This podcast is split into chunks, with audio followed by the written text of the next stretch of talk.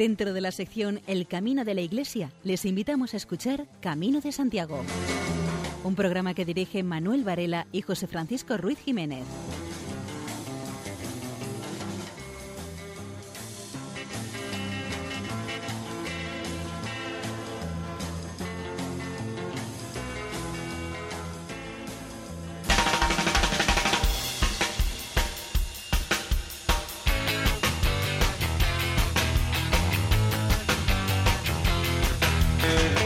Una noche más nos encontramos todos en la sintonía de Radio María para dar principio a nuestra peregrinación nocturna a través de las ondas.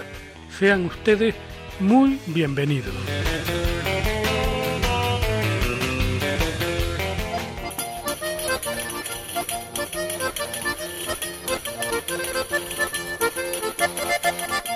Más dilación, vamos a nuestro índice de contenido. Hoy tendremos nuestras secciones habituales, símbolos en el camino, viandas. Eh, contaremos una vez más con Fray José Rodríguez Carballo, como invitada Nava Castro, funcionaria de la Junta de Galicia encargada del tema jacobeo. Y tendremos también noticias sobre el Camino de Santiago y buena música.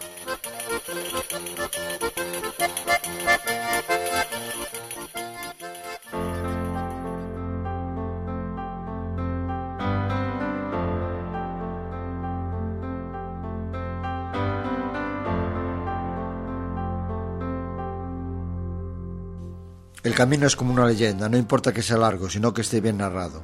Todo cambia, todo se mueve, aunque no lo veamos. El perdón no cambia el pasado, pero sí puede cambiar el presente.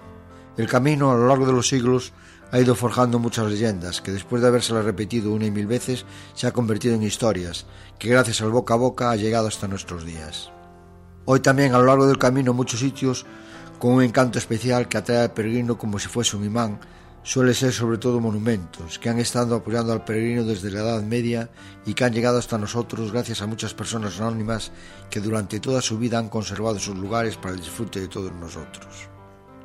En el camino todo cambia, todo se mueve muy despacio, eso sí, siempre, aunque nosotros no lo notemos, este va cambiando progresivamente, se va adaptando a los tiempos, aunque conserve toda su historia, todas sus leyendas intactas, recuperando aquellas cosas que el tiempo va pasando facturas en ella. En el camino hay muchas cosas que han mejorado con el paso de los años. Se han arreglado albergues, se han construido hoteles y casas de turismo rural para el disfrute del peregrino que hoy realiza el Camino de Santiago. Mucho ha cambiado el camino desde aquella época en que era una verdadera aventura el seguir las huellas de los peregrinos que antes que nosotros lo habían realizado. ¿Cómo han cambiado las cosas? Hoy es casi imposible perderse con la cantidad de señales que nos van mostrando el camino para poder llegar sin dificultad a la plaza del Obradoiro.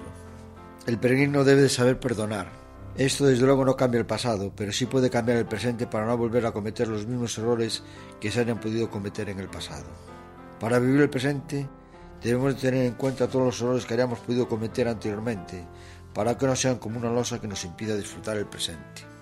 Antes de empezar el camino debemos de cargar el zurrón de muchas cosas positivas que nos van a servir durante todo el camino para aprovechar este, disfrutando todo lo que el positivo nos da.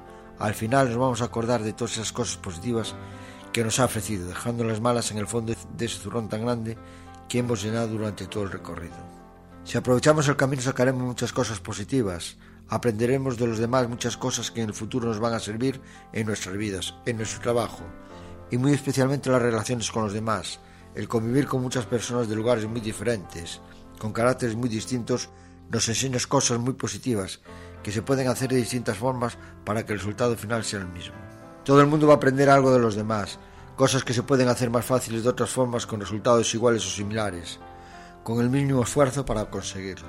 Debemos estar receptivos a las enseñanzas de los demás, tener la suficiente paciencia para comprender todo aquello que nos están enseñando. Siempre los dirán por nuestro bien, para que logremos hacer esas cosas con el menor esfuerzo posible.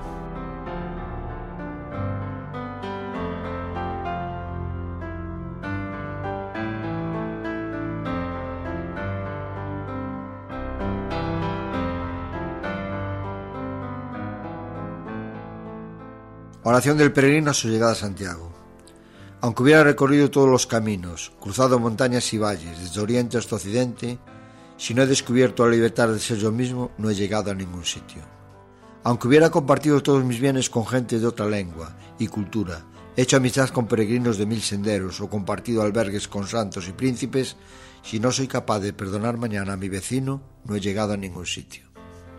Aunque hubiese cargado mi mochila de principio a fin y esperado por cada peregrino necesitado de ánimo, o cedido mi cama a quien llegó después y regalado mi botellín de agua a cambio de nada, si de regreso a mi casa y mi trabajo no soy capaz de crear fraternidad y poner alegría, paz y unidad, no he llegado a ningún sitio. Aunque hubiera tenido comida y agua cada día y disfrutado de techo y ducha todas las noches, o hubiera sido bien atendido de mis heridas, si no he descubierto en todo ello el amor de Dios, no he llegado a ningún sitio. Aunque hubiera visto todos los monumentos y contemplado las mejores puestas de sol, aunque hubiera aprendido un saludo en cada idioma, o probado el agua limpia de todas las fuentes, si no he descubierto quién es el autor de tanta belleza gratuita y tanta paz, no he llegado a ningún sitio. Si a partir de hoy no sigo caminando en tus caminos, buscando y viviendo según lo aprendido, si a partir de hoy no veo a cada persona, amigo y enemigo, un compañero de camino, si a partir de hoy no reconozco a Dios, el Dios de Jesús de Nazaret como el único Dios en mi vida, no he llegado a ningún sitio. Amén.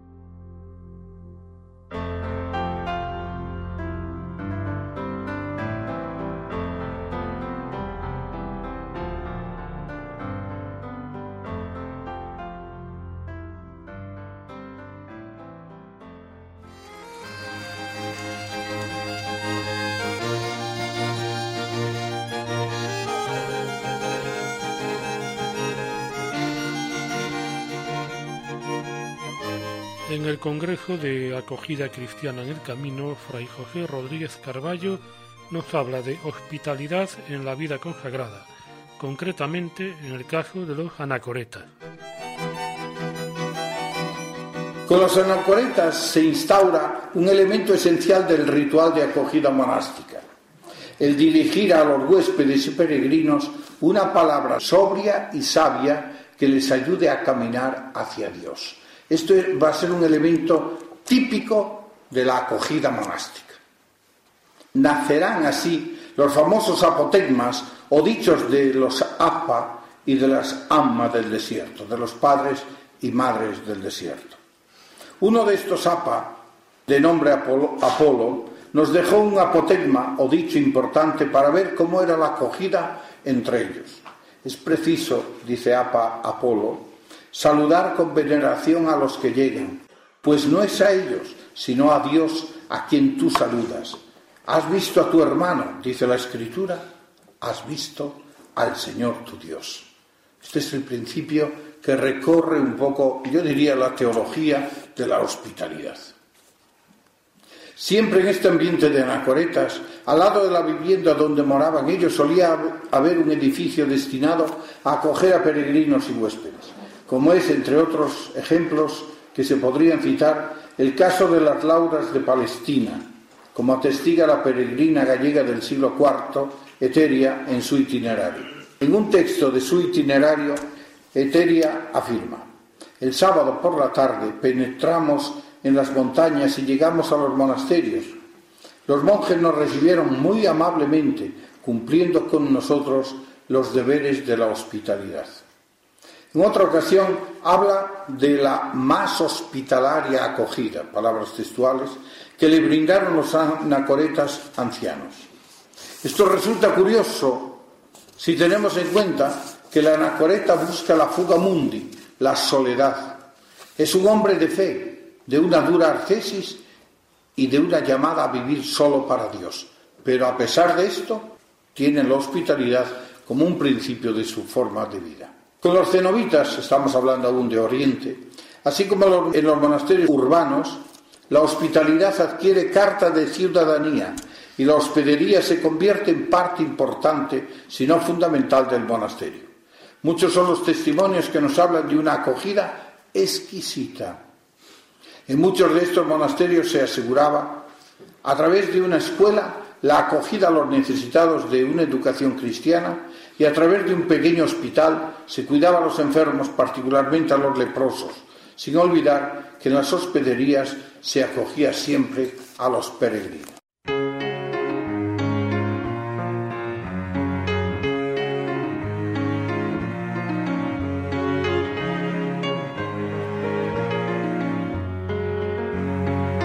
María José López nos introduce en su sección Símbolos del Camino y hoy nos va a hacer callejear y nos va a hablar sobre la atención al peregrino. En ocasiones, esta calle o eje central de las ciudades del camino llega a tener más de un kilómetro de longitud según la importancia y desarrollo de la ciudad. Véase los casos de la Rasoaña, Villaba, Puente la Reina, Logroño, Santo Domingo de la Calzada, Grañón, Redecilla del Camino, Castrojeriz, Calzadilla de la Cueza, El Burgo Ranero, Astorga, Foncebadón, Molina Seca, Melide, donde aún puede verse claramente esta organización del eje o vía de la peregrinación. Calles posteriores paralelas han aumentado lo que en un principio fue una calle sola. Esta calle se va configurando ya desde el siglo XI y recibe múltiples denominaciones según aparecen los documentos. La cal es una senda o camino transitada y convertida en calle y la rúa es un término muy frecuente y se aplica a la ruta urbana en la que se ha transformado el camino y siguen normalmente los peregrinos. Calle termina siendo la ruta interior de una ciudad y rúa la ruta interior de un pueblo. Carrera se suele utilizar en algunos casos y aún hoy significa la ruta interior que ha de recorrer una comitiva o procesión utilizándose también corredera. Con frecuencia se especifica ruta de los peregrinos, camino que siguen los peregrinos, calle de los romeros, rúa que siguen los que van a Santiago, intentando aclarar así que se trate del camino de Santiago. El uso de vía, vía real o camino real supone otra aclaración sobre la frecuencia y el origen de los viandantes y el establecimiento de una ruta mantenida y abierta por los poderes. En todo caso, la cal, la rúa, la calle o la carrera adquiere el valor de una vía sacra porque por ella transitan los peregrinos, en ella se sitúan las iglesias importantes, en ella se encuentran los comercios y los albergues, es decir, todo aquello que sirve para completar la ruta jacobea, con lo que también la calle de los peregrinos es un símbolo de la peregrinación o vía sacra.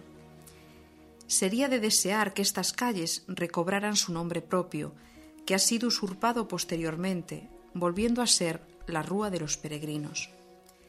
También sería renovar el Camino de Santiago. Un sistema de señalizaciones recientes a base de conchas de cerámica en las esquinas de las casas, por ejemplo en Burgos, y conchas de bronce en el suelo, de León, indican la dirección de esta antigua ruta peatonal. El nombre de calle mayor de nomenclatura posterior es una síntesis de una ruta urbana o calle más importante, característica de las ciudades españolas de la Edad Moderna, en muchos casos derivada de la estructura jacobea. Es una arteria longitudinal, axial, frecuentemente en la parte más alargada de la ciudad, donde se abren los comercios, las casas de gentes más importantes y que a veces confluyen en la Plaza Mayor, donde está el ayuntamiento y la iglesia. La calle Mayor no constituye una vía sacra, sino que es una ruta de concentración social, comercial, lúdica y de paseo. La calle de los peregrinos es un espacio urbanizado que tiene un sentido triple. Es un espacio comercial, pero también lo es de oración y un espacio asistencial. Los estudios suelen detenerse en el análisis de la organización vial desde el punto de vista comercial y urbanístico, pero no en el aspecto asistencial y sagrado, que es donde radica el verdadero significado de la vía sacra como ruta de peregrinación. El espacio comercial se refleja en los comercios de toda índole que suministran a los viajeros todo lo que necesitan, de tal manera que bien se puede hablar de una ruta comercial. El aspecto de espacio de oración se muestra en la abundancia de centros religiosos que se abren en las ciudades. Si la peregrinación jacobea fomenta el comercio y la artesanía, con mayores razones ha de fomentar la práctica religiosa, de tal manera que bien se puede denominar también ruta de oración y de penitencia, pues ese es fundamentalmente el significado de la ruta jacobea.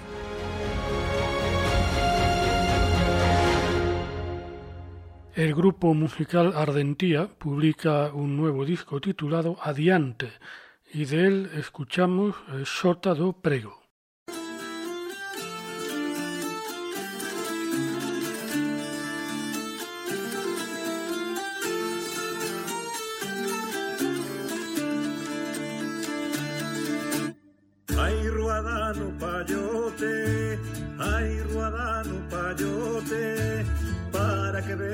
bailarle os mociños do Bigote. Para que veñan bailarle os mociños do Bigote.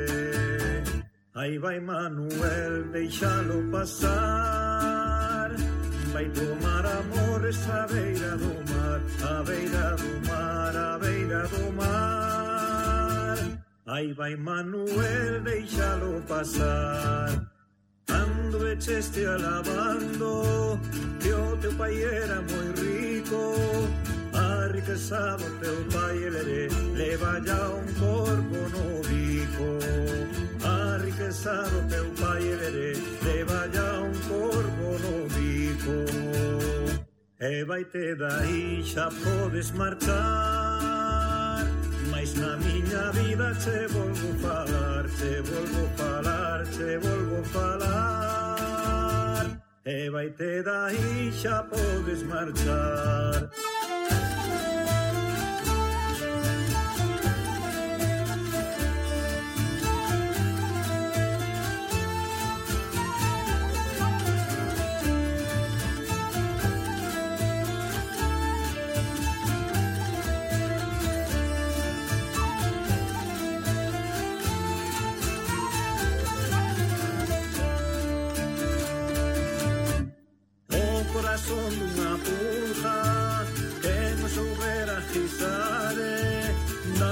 Daba xantar e merenda leré E a sea para seare Daba xantar e merenda leré E a sea para seare E vai de rumbiña e vai de rumbar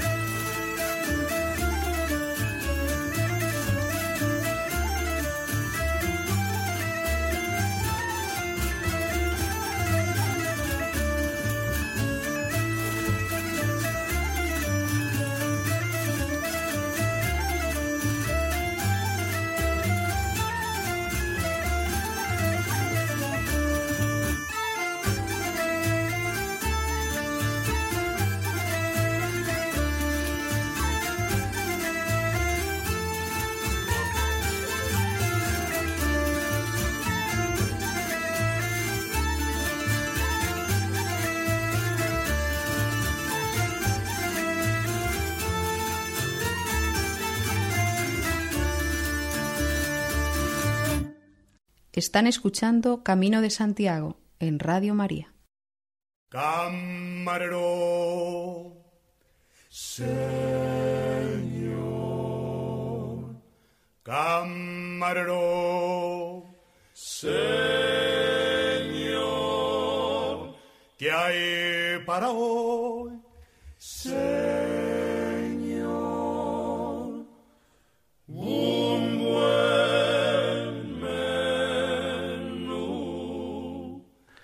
Bueno que tiene emitir el programa a estas horas es que la mayoría de ustedes, si no todos, ya habrán cenado. Y eso es muy recomendable porque ahora viene Luis Miguel Galvez con su sección Viandas en el Camino. Y hoy nos hablará de los productos cárnicos gallegos según el relato Parada y Fonda para el Peregrino, la gastronomía del Camino de Santiago, de María Zarzalejo. La ternera gallega es una carne fresca procedente de terneras nacidas, criadas y sacrificadas en Galicia, que han tenido una alimentación natural. Su carne es de color rosácea, tierna y jugosa, y textura suave, ya que los animales en el momento de su sacrificio conservan todos sus dientes de leche. Está protegida por la denominación de calidad ternera gallega. La variante es carne de rubia gallega, rosada, tierna, jugosa y de gran aroma, y procede de la raza que le da el nombre. Está protegida por la denominación específica rubia gallega. El jamón gallego se encuentra cortado por su parte superior e inferior, lo que produce normalmente una pieza recta, sin pie, con forma piriforme, pero en ocasiones lleva pata y pezuña, por lo que el jamón queda de una forma acodada y el tocino tiene un espesor entre 2 y 4 centímetros. Fresco se unta con sal y se mantiene así, calculando un día por kilo de peso. Después se secan o se ahuman, se mantienen en bodegas o en los hórreos, la producción artesanal se hace por toda Galicia. La morcilla gallega es un típico producto de la matanza. Se elabora con sangre de cerdo, grasa de cerdo, manteca de cerdo, miga de pan, azúcar, cebolla, higos, nueces o pasas y piñones. Se puede incluso agregar patata y manzana. Se condimenta con sal y especias y se presenta en herradura o ristra y su aspecto exterior es rugoso y de color oscuro. Su origen es ancestral y se consume frita o cocida. Una variante es el chorizo de cebolla, a base de papada, bofe, cebolla, sangre, calabaza, vino blanco y condimentos. El famoso lacón gallego es la paleta de cerdo que se somete a un proceso de salazón y curado que puede ser de corta o larga duración. El lacón sometido a un proceso corto de maduración está destinado para cocerlo, mientras que el de larga duración se puede cocer o consumir en crudo. Se produce en toda Galicia, elaborándose en todas las aldeas y pueblos gallegos después de la matanza. Es protagonista de uno de los platos más emblemáticos de la culinaria gallega, el lacón con grelos. Y en el siglo XIII, el lacón era el típico objeto de un importante tráfico comercial en Galicia. Finalmente, el chorizo uzande de bandeira posee aspecto exterior ligeramente rugoso, con un color rojo oscuro, y se presenta en ristras de pequeñas unidades. Tiene una consistencia semidura y con un sabor ligeramente salado y ligeramente picante. Se elabora con magro de cerdo, tocino, sal, pimentón dulce y picante, ajo y otras especias. Se cura con humo natural y se conserva en orzas y latas con manteca de cerdo para poder consumirlo crudo, cocido o frito. Su producción se sitúa en la provincia de Pontevedra, y su origen se remonta al siglo XVIII. Nava Castro Domínguez, funcionaria de la Junta de Galicia en un departamento que lleva los temas jacobeos. El camino está vivo, el interés por el camino está vivísimo y que hay multitud de personas interesadas y generosas en seguir acogiendo a esos peregrinos que día a día se acercan hasta Santiago de Compostela. El Camino de Santiago es nuestra carta de presentación en el mundo y es eh, el elemento que nos ayuda a situarnos en el mapa y el principal factor que nos diferencia con respecto al resto de las comunidades autónomas o al resto de países. Esta es la meta de la peregrinación, de una de las peregrinaciones más conocidas internacionalmente y sin duda pues el Camino de Santiago nos identifica ya en el mundo además de ser nuestra seña de identidad. El camino eh, considerado como elemento religioso influyó también poderosamente en nuestro desarrollo como comunidad autónoma. La capacidad de, desarrollo social y económico que tiene el Camino de Santiago es ver, pues hace 20 años, los ayuntamientos del Camino francés y ahora cómo están desarrollados tanto socialmente, económicamente, con infraestructuras y sobre todo, y lo más importante, manteniendo nuestro patrimonio, nuestra cultura y nuestra manera de ser y además dinamiza estas zonas por las que discurre, o sea que al igual que en el Camino de Santiago, en su variante del Camino francés, más de 100 ayuntamientos tienen la misma posibilidad que el Camino francés. El poder que tiene el camino es su patrimonio tanto natural como cultural, nuestras costumbres y tradiciones y, por supuesto, eh, nuestra gastronomía, que también ayuda a que toda la gente que llega hasta aquí pues siga disfrutando no solo de sus entornos naturales y culturales, sino también de esos productos maravillosos que eh, en Galicia tenemos la suerte de tener una huerta maravillosa y toda esa variedad, la mayor variedad de marisco del mundo que tenemos en, en Galicia. Todos estos son productos que integran nuestra comunidad y que completan la experiencia en la multitud de peregrinos que se acercan hasta la meta del Camino de Santiago. El camino procede de la propia esencia de la ruta, de las vivencias que transcurren en su andadura, de las amistades que se hacen para siempre, del esfuerzo y de la recompensa de los peregrinos que emprenden ese viaje. Y entre todos estamos intentando conseguir que el Camino de Santiago cada vez tenga más amantes y que siguiendo pues con una fuerte progresión ascendente en su número de peregrinos lo demuestra las cifras del año pasado, que llegaron 237.000 peregrinos que recogieron la Compostela. Eso demuestra que todos aquellos que se animan a, llegar hasta la oficina del peregrino, eh, bueno, hay una parte que, no la recogen y, supuestamente hay mucho más y sobre todo teniendo en cuenta que a ver cómo lo podríamos solucionar el tramo de Fisterra-Muxía que es imposible tener datos estadísticos porque sabemos que en la oficina de peregrinos se recogen las compostelas que llegan hasta la meta. Eso quiere decir que el camino está bastante vivo. Eso quiere decir que al camino lo tenemos que seguir mimando, cuidando y sobre todo respetando. Y bueno, en lo que va de año ya es el récord histórico, ya es superior al último Xacobeo 2010 y viendo las cifras pues ya representa más las personas eh, peregrinas internacionales que nos visitan que los propios peregrinos nacionales o incluso de Galicia. Los que menos hacemos el camino somos los gallegos. El peregrino, ¿no? que es esa persona que vive una experiencia inigualable y que a la hora de contar, bueno, es más difícil que, que, vivirlo y por eso pues animamos a todos a que para poder hablar del camino, que se disfrute, pues que se haga.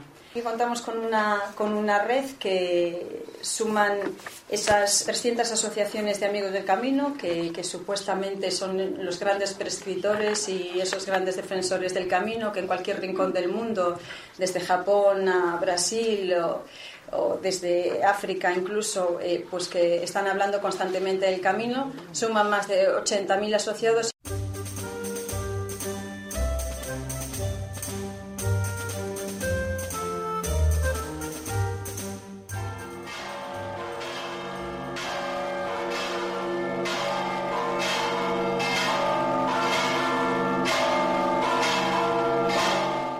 Estamos escuchando el sonido eh, de las campanas de la Catedral de Lugo, repicando jubilosas para celebrar eh, un gran acontecimiento, la declaración como Patrimonio de la Humanidad de los caminos del norte, eh, Santiago de Compostela, y, entre otros bienes vinculados a esos caminos, la Catedral de Lugo.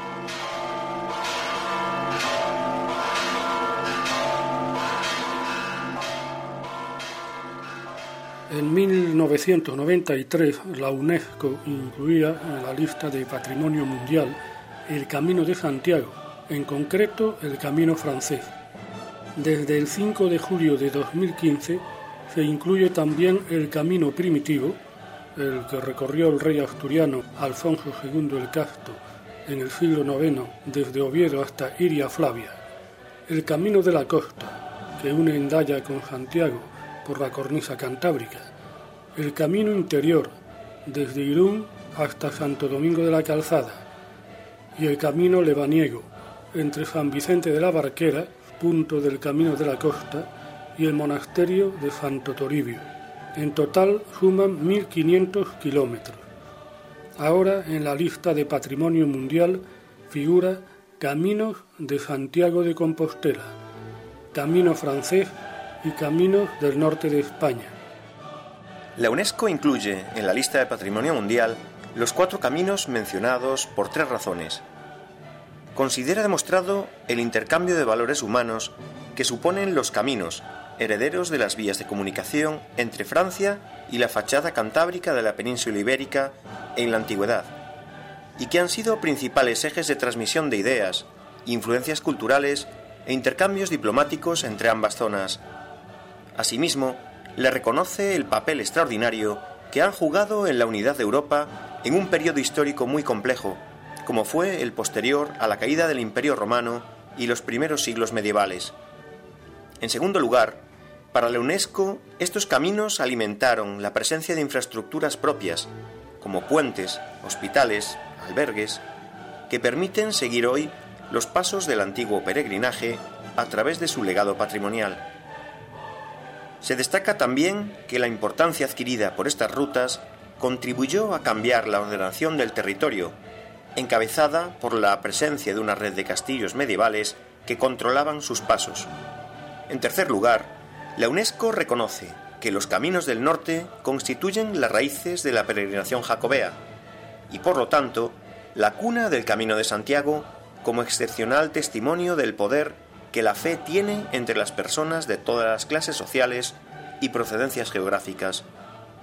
Más allá del fenómeno religioso, asegura que constituye una prueba del espíritu humano en su abnegación por alcanzar una meta o un sueño frente a cualquier dificultad. La UNESCO ha incluido también en el listado 16 bienes culturales vinculados al Camino de Santiago, que ejemplifican, según la UNESCO, el rico patrimonio cultural asociado a las rutas jacobeas del norte. Entre ellos figuran las catedrales de Lugo y Oviedo. El Congreso Internacional de Monumentos y Sitios, ICOMOS, una asociación civil no gubernamental ligada a la UNESCO, ya había informado favorablemente de la candidatura a Patrimonio Mundial de los Caminos de Santiago del norte de España en el mes de mayo. La decisión final adoptada por el Comité de Patrimonio Mundial fue el pasado 5 de julio y se consideraba un mero trámite, porque la UNESCO siempre ha aprobado las propuestas en esta última etapa. En septiembre del pasado año, dos evaluadores de ICOMOS visitaron durante una semana los 16 lugares vinculados a los caminos de Santiago del Norte, propuestos para ser inscritos en la lista del Patrimonio Mundial, y los puntos más significativos de los cuatro itinerarios de la ruta jacobea que ahora son objeto de la propuesta. Después, ICOMOS envió por escrito dos solicitudes de aclaraciones complementarias al expediente con 20 preguntas muy concretas sobre aspectos como los criterios de selección de los elementos vinculados a las rutas jacobeas y la delimitación de los ámbitos de protección o cuestiones relacionadas con la gestión de los caminos del norte. Ya en diciembre del pasado año se recibió una nueva petición de aclaraciones por parte de la asociación ICOMOS y en los dos primeros meses de este año se respondieron las preguntas. En el proceso iniciado para lograr esta declaración de la UNESCO se ha creado un corpus de buenas prácticas en materia de intervenciones en el Camino de Santiago. También se analiza la legislación sectorial de cada autonomía y se elaboran materiales de difusión conjuntos. La Declaración de los Caminos del Norte como Patrimonio Mundial termina con la situación anterior, en la que solo el denominado Camino francés tenía ese reconocimiento. Se reconoce la historia inicial de la Ruta de Santiago, vinculada a los caminos del norte y, en particular, a la peregrinación del rey Alfonso II el Casto en el siglo IX hasta.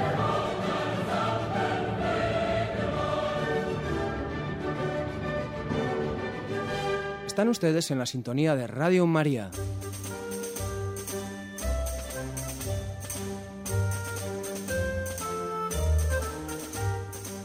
Peregrinos y conductores pueden reducir los riesgos de accidentes si siguen unas pautas básicas de seguridad. Son necesarios caminantes cautos y visibles y conductores prudentes.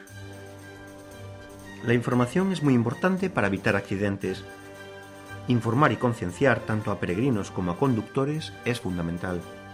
Los hospitaleros pueden participar en esta labor. Si en cada albergue se advierte de los peligros que tiene cada tramo, los peregrinos van sobre aviso y estarán más atentos. Esa información puede evitar muchos accidentes. Los caminantes deben hacerse visibles en la medida de lo posible.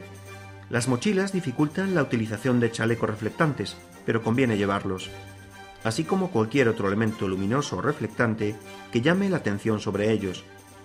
Cuando antes los vean los conductores, más facilidad tendrán para esquivarlos. Los peregrinos deben mirar a ambos lados antes de cruzar y esperar siempre que tengan una mínima duda de si les da tiempo antes de que llegue un vehículo.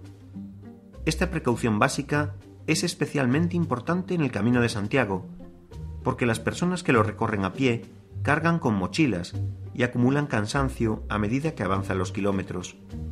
Por eso, a la hora de atravesar una vía, deberán tener en cuenta que no disponen de la agilidad habitual y que sus movimientos serán más lentos. El Camino de Santiago incita a la introspección, y es habitual que los peregrinos caminen despistados, pensando en sus cosas.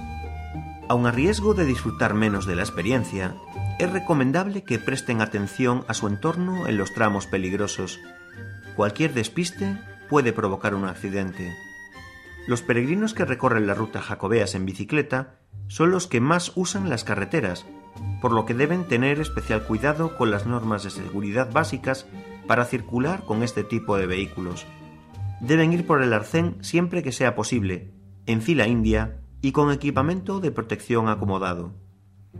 Los conductores deben reducir la velocidad cuando circulen por tramos frecuentados por caminantes o atraviesen cruces con las rutas jacobeas. Deberán además guardar distancias de seguridad cuando pasen junto a los viandantes o ciclistas y tener especial cuidado con los grupos numerosos de peregrinos. Trazados seguros, señalización de los puntos peligrosos y concienciación de que cinco sentidos son pocos parecen ser las maneras más inmediatas de evitar accidentes en el camino. Los peregrinos proponen soluciones, pero saben que no serán viables sin apoyo de las administraciones.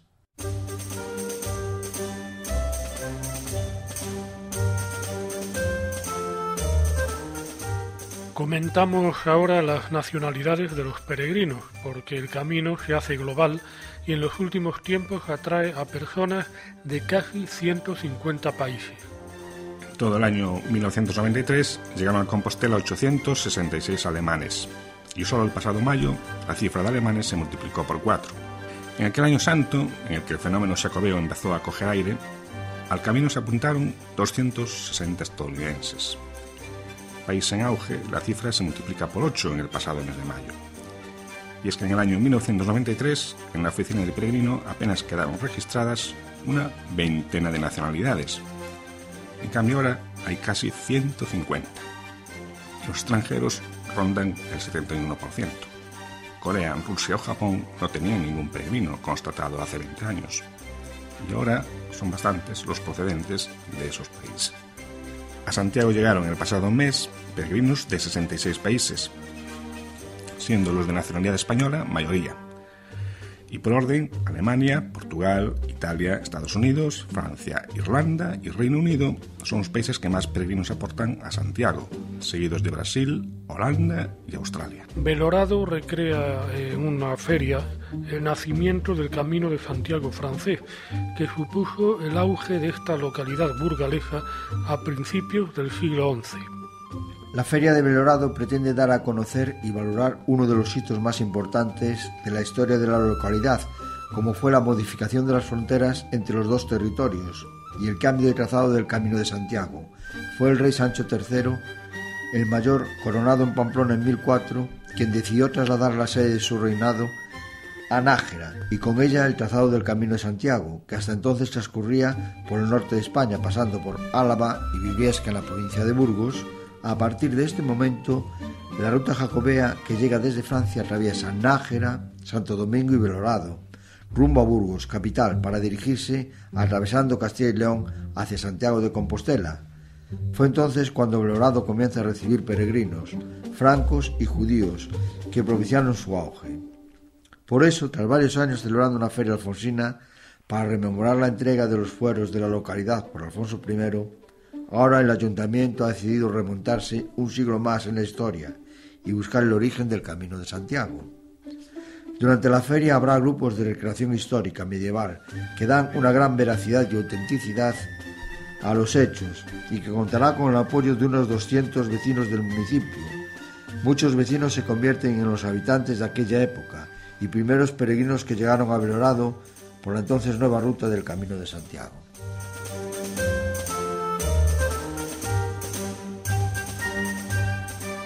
El periódico Diario de Burgos habló en plena ruta con cuatro peregrinos extranjeros, dos polacos, una italiana y una irlandesa, sobre sus impresiones en torno a la seguridad en el Camino de Santiago. Las hermanas Mariana Biniek y Cristina Antonovic llevaban años soñando con la experiencia de caminar hasta Santiago por motivos tanto religiosos como sentimentales, así que empezaron a preparar su viaje hace dos años. Les llevó tanto tiempo los preparativos porque no sabían cuántas cosas iban a tener que comprar, si necesitarían ropa muy ligera, sería mucho calor, dónde y qué comer o cuánto dinero llevarían. A pesar de su gran plan, al comenzar la ruta a finales de mayo, en Francia, se dieron cuenta de que no todo estaba tan atado como creían. Las informaciones que encontraron ponía que con 600 euros bastaba para toda la ruta, y no es así. Los albergues en Francia cuestan entre 12 y 15 euros, casi el doble que en España, donde se puede dormir y comer por 6 o 7 euros. El hermano mayor de estas dos jóvenes polacas había hecho el camino cuatro años antes y les había explicado muchas cosas sobre el tema, siéndoles muy útil. Su experiencia de la peregrinación está siendo muy buena porque se sienten muy seguras. En los albergues hay mucha seguridad y a lo largo del camino también es todo muy tranquilo. No han tenido ningún problema. Encuentran mucha gente amable y dispuesta a ayudar, aunque también están viendo lo contrario. En la primera estancia de Francia a España querían preguntar por un albergue al que enviar la mochila y ni les contestaron. Y lo mismo en algunas tiendas de sitios pequeños. Parece que evitan contestar. Dicen que esto en Polonia es impensable. Las hermanas consideran algo comprensible que en los albergues no se sepa polaco, pero no ocultan su sorpresa por no poder comunicarse en inglés. Siobhan Nolan es una peregrina irlandesa que comenzó en Saint-Jean-Pied-de-Port. Cuando el periódico Diario de Burgos le pregunta acerca del peregrinaje y la seguridad, dice que no ha sentido en ningún momento miedo o amenazas. Siobhan Nolan se enteró en Irlanda de la desaparición de una peregrina, sin dejar rastro. Todos sus amigos y familiares le advierten de que tenga cuidado, de que sea precavida. De hecho, cuando oyen noticias sobre la mujer desaparecida, le mandan mensajes para que tenga cuidado. Pero Nolan se siente muy segura, también gracias a la compañía de cuatro amigos. Entre todos están preparando un documental para el Discovery Channel sobre antiguos sabios sobre el camino y aprovechan las baladas para entrevistar hospitaleros y expertos sobre este otro punto de vista la Asociación de Amigos del Camino de Santiago de la provincia de Lugo reclama una limitación de velocidad en los tramos donde los caminantes tengan que ir por las carreteras. En estos puntos conflictivos se debe limitar la velocidad de los vehículos. En la mayoría de los tramos está permitido circular a 90 km por hora y los caminantes piden que se rebaje esta velocidad. La efectividad de frenada de un vehículo no es igual a 50 que a 100 km por hora, ni capacidad de reacción del conductor y del peatón tampoco, explica Trabada, quien considera que sería efectivo para incrementar la seguridad que los coches que circulan al lado de los peregrinos pasen despacio. Reclaman, además, señalización vertical, acomodada a los tramos y cruces peligrosos, para que tanto los caminantes como los conductores sean conscientes de que deben de extremar las precauciones en esos puntos. Los miembros de la Asociación Lucense han estudiado a fondo todos los caminos que pasan por la provincia y localizaron alrededor de 50 puntos peligrosos. Están elaborando un informe que entregarán a todas las administraciones implicadas. Incluirá tanto los problemas de las rutas como las medidas necesarias para solucionarlos.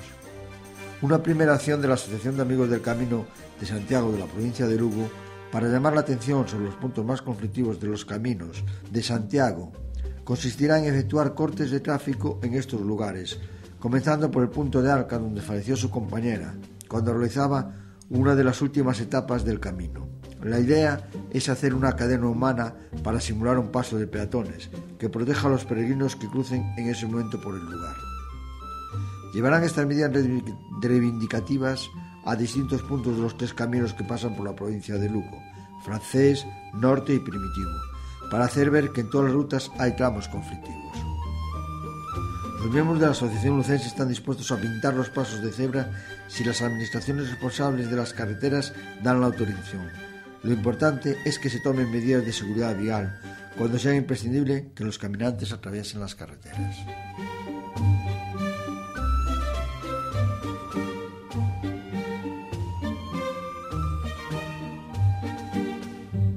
Un cardenal de Uruguay peregrina a Santiago con antiguos compañeros de clase. El cardenal Daniel Esturia eh, comenzó la peregrinación en Sarria, donde ofició una misa. Fue durante los últimos días del pasado mes de mayo. El cardenal y arzobispo de Montevideo, Daniel Esturia, hizo el camino de Santiago acompañado por antiguos compañeros de colegio, peregrinación en la que participaron 20 personas. Los uruguayos se conocieron cuando eran solo unos niños y estudiaron en el mismo centro, el San Juan Bautista de Montevideo. Los antiguos compañeros, pertenecientes a la promoción del 75 de dicho colegio, tomaron diversos rumbos en su vida, aunque sin perder el contacto. La mayoría de los viejos amigos de pupitres deciden encontrarse con una comida, aunque en esta ocasión apostaron por hacerlo de una forma especial, completando el Camino de Santiago.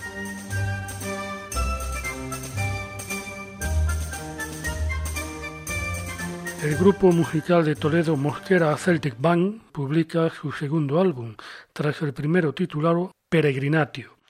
En este segundo disco hay un tema, Creando Caminos, con la voz de Rosa Cedrón.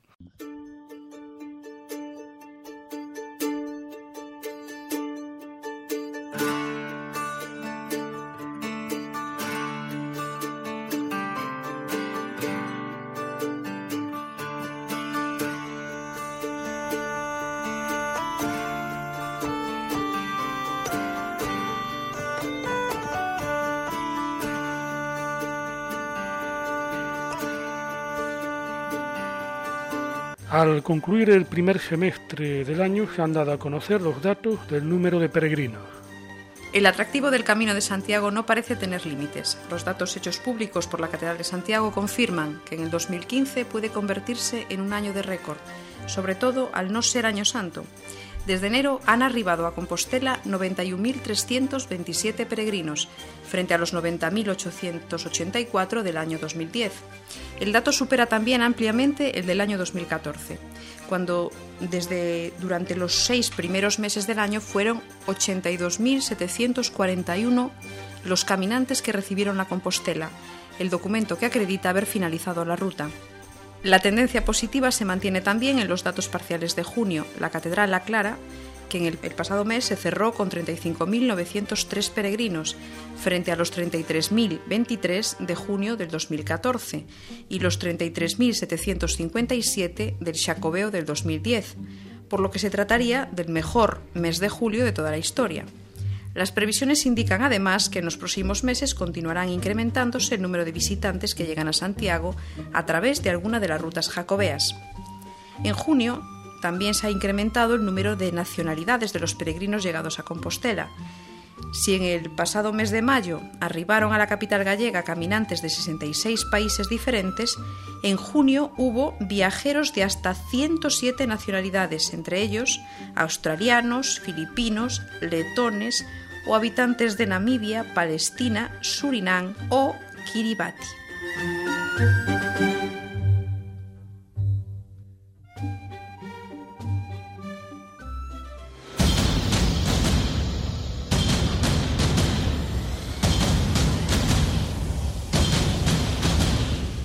Do, re, mi. Y después de aclararnos la voz, tendremos que despedir nuestro programa. Sí, hasta aquí ha llegado el programa Camino de Santiago y la próxima cita será dentro de una quincena. Buenas noches y feliz andadura.